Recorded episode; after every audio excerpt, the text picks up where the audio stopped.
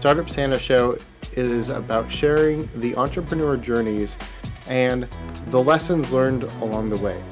These entrepreneurs have done some incredible things, and we are excited to share their stories. Casie, why don't you go ahead and get us started and tell us a little bit about your journey and, and what got you into doing what you're doing now? Yeah, sure. So I'm a marketing major by trade. Um, I graduated, came to Columbus, Ohio from Orlando, um, and was going trying to pursue a corporate job. Um, started the corporate job, didn't absolutely love what I was doing. I mean, I loved marketing and the people, but it was more political than I wanted to be. And so um, I was I'm always thinking about things and ways of, like I could solve different problems. And so I took my six month old dog to daycare um, at a corporation, and I was like, I don't really feel a personal touch here. Um, I, I, feel out of they're they're playing with my dog. I see it on video camera, but I don't actually have any interaction, and it, it just kind of felt empty. Um, I took him to another daycare, um, more mom and pop, and that was more the homey experience, but the technology wasn't there and there was a lot of gap in between the two. So I wanted to create um, something that was more engaging with the end consumer, the dog, and the human. Um, so we built a little family here, and it took me about two years. Uh, I went through the Small Business Development Center. Um, I went through uh, trying to find a building for two years, and then we finally established ourselves last year. Uh, we opened our doors January 2019. That's one crazy journey talking about being in a corporate space, working in marketing, and then seeing this need that you wanted to fill, closing a gap between technologically advanced dog resources, dog watching resources, and then the mom and pop so that you could have a community of people that love their dogs and the animals that you serve. But can you share a little bit about you talk it took you two years to even just find the building. What were the people on the way that helped you supported you and helped you find those resources you needed yeah so i talked a little about a bit about the sbdc so the small business development center um, they're free locally i think they're in most states if not all states but it's a resource that you go through the different classes um, that they set out um, and once you graduate those classes they give you a free financial advisor um, so in Ohio, I worked with David Rivers, and he was absolutely amazing. He hooked me up with a bank. Um, we used United Midwest Savings Bank, so it was a credit union. He had already built a relationship, so we were established there. Um, and then real estate wise, um, I had a few connections in our real estate market. Um, so I was able to, to link to a really nice um, commercial real estate agent. Uh, the problem is, is just the market you for what we do, finding a building for what we do is incredibly difficult. I know that you have a very unique space, especially the way it's laid out. Can you talk a little bit about the thought process that went into really designing the facility you have today? So one, money. Um, how much money do I have? Uh, what is the current layout? What is, you know, what can we do? Um, for us, we we put a huge the the balance between the corporate and then the mom and pop is that you want to make sure you're doing things right for the dog. So I did a lot of research. I went to industry conferences and one thing as simple as epoxy flooring. Paint epoxy flooring is something that'll chip away, um, and the concrete will eventually start to absorb uh, the, you know, pee and poop from the pups, um, cause lots of smell. Um, so something as simple as that, we expended a lot, of, put a lot of money into the flooring um, to make sure that we won't have that issue. We're providing a safe and healthy environment for them. So we, we kept a lot of the dogs. I mean, dogs are just like humans, human children. They get into everything. Um, you leave one thing out, or there's one gap that you might not have seen, or you did something wrong. They're going to destroy it, find it, put it in their mouth, you know, anything that they can possibly do. So um, we, the building itself was kind of, I, I had to uh, find the building that would meet my needs, and this place did that. I could envision it as I was walking around. Um, touring the building. I knew exactly where everything was going to go, and we we kept with an open concept because that's the easiest for dogs. Um, in the back, we're able that we have three different groups, so we're able to separate the dogs, but also move dogs around as necessary, um, getting them different smells, exposure, but also keeping the groups nice and safe. That's incredibly exciting to, to be able to find a space that you can envision as what you wanted it, and then understanding the technology that needs to go into that, the the monitoring of the dogs all the way down to the epoxy in the floor. That's huge, uh, really incredible. The uh, next question I that comes to mind is as you think back about what that journey you went on and the people that have impacted it now that you're kind of on the other end you're in in the thing you're engaging in it you're you're understanding the processes it takes to maintain that what did you wish you knew two three years ago when you got started that you you now are, are pretty comfortable with and understand um i mean i guess i would have prepared myself for the people mm. um it's a different world of working and there's no it's no diff- good or bad it's just kind of different so corporate is a different kind of person. Um, they're willing, you know, they're there, they have their money, their degree, they're talking to you, and then they'll go back behind closed doors and say something else. So that's the political environment there. We're here. Um, people are just um, more maybe flaky. Um, so you have to manage that personality. Uh, somebody who doesn't want to work um, versus somebody who you know needs a job. There's different personalities, and that's something I've learned to work through. We've we've had some situations um, with people. So that's been the biggest learning experience for me. I think that's definitely a big step for most business owners going from yourself and then looking to include people that have to replace aspects of your business that you were the one responsible for, and then working with a demographic that changes pretty rapidly. I mean, there's well, uh, before COVID, there was very low unemployment, so your choices were pretty sparse and few between, and you had to get that that dog washed or groomed or that different right. aspects of your business taken care of. Now that that COVID has really taken a major impact in every business, what are some of the things that you've done to help adapt and change? I know your website has some information on it. I know you've made some changes in what you're doing. How has COVID nineteen made an impact in what you're doing, and what have you done to embrace it? Yeah, so uh, when it hit here, um, the governor, I mean, he was pretty um, proactive. So he started to shut down a lot of things that um, other places hadn't shut down yet. And so we got to the point where they were only allowing essential businesses to operate, and the order was pretty gray in if we're essential or not, um, including pet grooming. So, anywho, um, we decided to continue to operate and most of our competitors decided not to. Um, but I immediately put into effect curbside drop off and pick up. So we wear masks and gloves out to the car. The human stays in the car. If they're uncomfortable, they can keep the window up. We take the dog out of the back seat. Um, we spray down all the leashes and everything that we give with. Um, I'm looking at a whole thing of uh, Lysol and whatnot. But so we're spraying everything down that we possibly can. We're a dog environment, so dogs spread germs pretty easily, and everything that we have is it combats that plus all the human stuff. So we're doing. Um, sorry, we're. Okay. um, so we're doing um, everything we can from that standpoint. But we've kind of pivoted slightly. Uh, we weren't allowed to groom for a little bit, so we were dependent specifically on daycare. So we were able to communicate. I didn't want to push out there that, you know, we're open and we want business because I understand the stay at home order. Um, but we were still promoting ourselves on social media and staying connected to our customers. Um, one of the things that we were able to communicate that was effective was how important it is for a schedule and structure for dogs. Something simple as you staying home all the time can create separation anxiety in your dog. And then and you have a whole other, you try to go to the grocery store and your dog starts to destroy stuff or can't be in a cage anymore because they've never, you know, it's been months since they've been in that crate. Um, so we've tried to uh, enforce the importance of all of that. And then we also decided to invest in a doggy daycare bus. So we now have a doggy school bus where we're testing out. Um, we're going to our customers' homes, picking up the dog from there, uh, handling them, you know, the same way we would at the facility, but giving our customers that option if they're not feeling safe to leave their homes.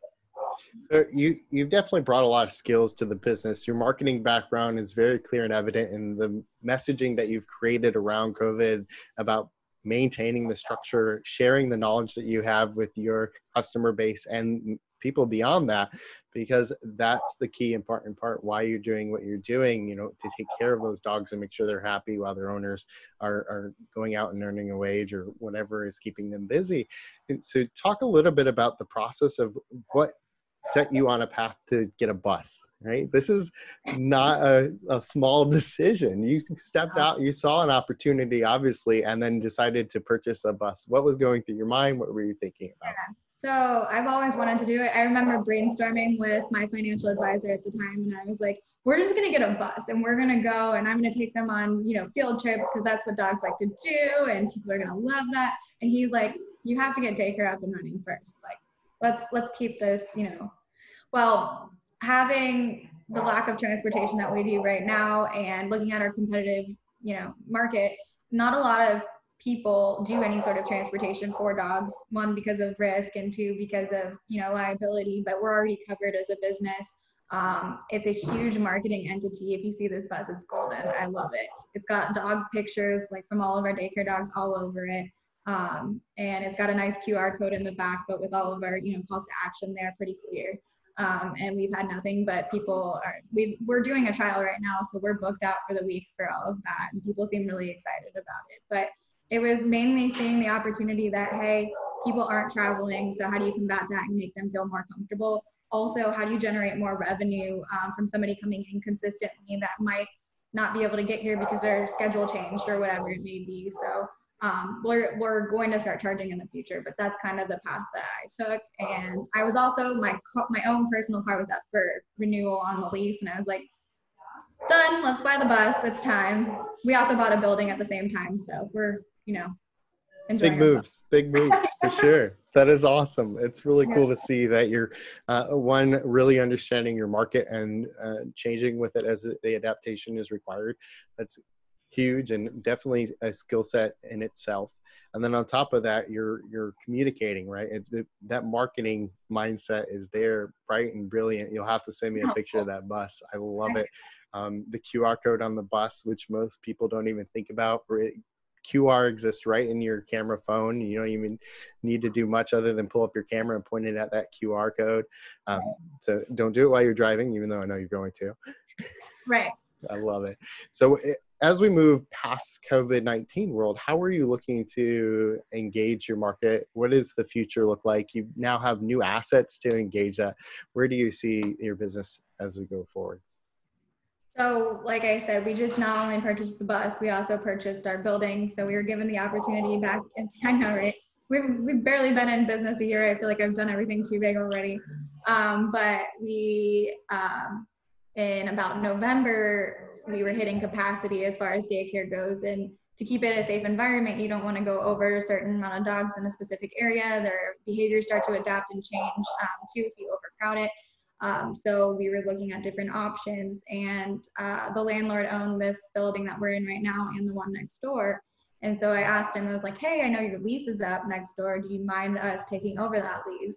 Well, he would have to take over, um, he would have to take the responsibility to update next door and make it to what we would need in order for us to be able to use it as, from a business standpoint.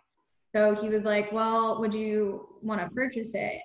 So I was like, Are you actually selling it? Because you said you weren't going to. And he's like, Yeah, let me talk to my wife, maybe. And so we went down that process. Turns out he wanted to sell it and we bought next door. And so right now our current building is 4,400 square feet. Um, we're adding about 6,000 square feet to that. And so that will allow us to diversify our training, our boarding, and our um, daycare. Um, there's a few methods to dogs um, that you can you can adapt your daycare um, by adding more enrichment. And the more enrichment you use um, the, the better it is for the dog. So just, not just physical it's also mental. So smelling um, training is a good mental aspect. But there's also other things that you can include into a daycare routine to make it one higher revenue um, generating for me but also it's a better lifestyle for the dog you're getting training while they're here at daycare and they're leaving better dogs not just more tired um, so the space will allow us to do potentially agility training, um, conditioning, um, more group classes, also more daycare, and divide. The more you can divide the groups, the more dogs you can have with difficult personalities because you're able to play with those groups and say, okay, you're good for this group, you're good for that group. Oh, you're not getting along with your best friend today. Let's move you over. So it just allows for us to have more dogs and a happier dogs on one day. I, I love it. it really shows that you care very deeply about the animals that are in your care. Can you talk a little bit about how you've decided or found that information? Where did you find your tribe, the people that are supporting you in the industry that you're in and as an entrepreneur? Yeah, so there's a lot of resources if you look for them. Um, the first place we started was the um, what what is it called? Pet boarding, pet daycare and boarding expo, I think, in Hershey, Pennsylvania. So that was our starting point, and that was really good for people getting into the industry. So it talks about infectious diseases, um, proper setups, those kinds of things, and, and minimizing risk, um, and also exemplifying revenue. Um, so that we started there. Um, there's a ton of Facebook groups, and there's one group that we're a part of that I absolutely love. It's the owners of dog daycare.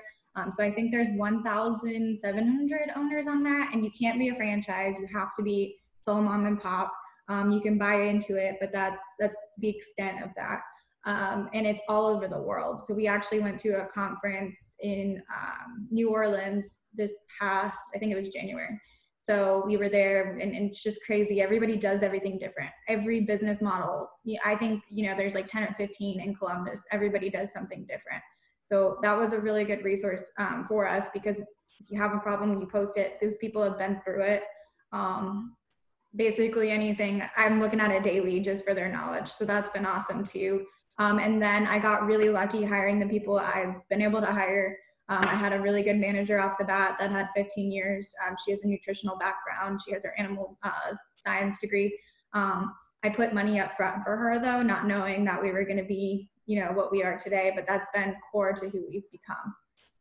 I love it. There's some real valuable knowledge there. Is that there's more than likely a community for you, whether you know it or not, uh, because people build communities around what they're doing. And then two that your team is a big part of growing your company and planning for the future hiring for the future and where you want to go even if you don't know it's exactly where you're going to end up is a big part of helping you get there. Mm-hmm. That is truly powerful and that knowledge is something that most entrepreneurs aren't aware of when they're starting out. Where do you see most people giving up or failing when they're trying to achieve their their entrepreneur journey what are pursuing their passions what are some of the common things that you see people um, make that cause them to give up? Money um, so funding uh, it's tough and it's, it's so i mean i remember going through the funding and it's like here sign this dotted line and not only did you create an llc to not have any risk but here you are go ahead and personally guarantee you know five to ten years on the building and the 10 year loan that you're signing right now. If you don't make it i'm sorry i still collect your life so um, that that's intimidating, and it seems like a lot of people have really big dreams, but they they don't understand the work behind it. So they get overwhelmed by how much there is to actually do, and instead of putting together a list, um, an action list, they decide to shut down one of the one of the biggest things I tell people as entrepreneurs is whatever you do, don't put yourself on the line. Uh, yeah. I ended up filing a bankruptcy because a company that I put all my stuff on the line for went under. So I, I feel you and I understand the pressure that you're under to make this a success. That's huge. Uh, I do not envy you by any means.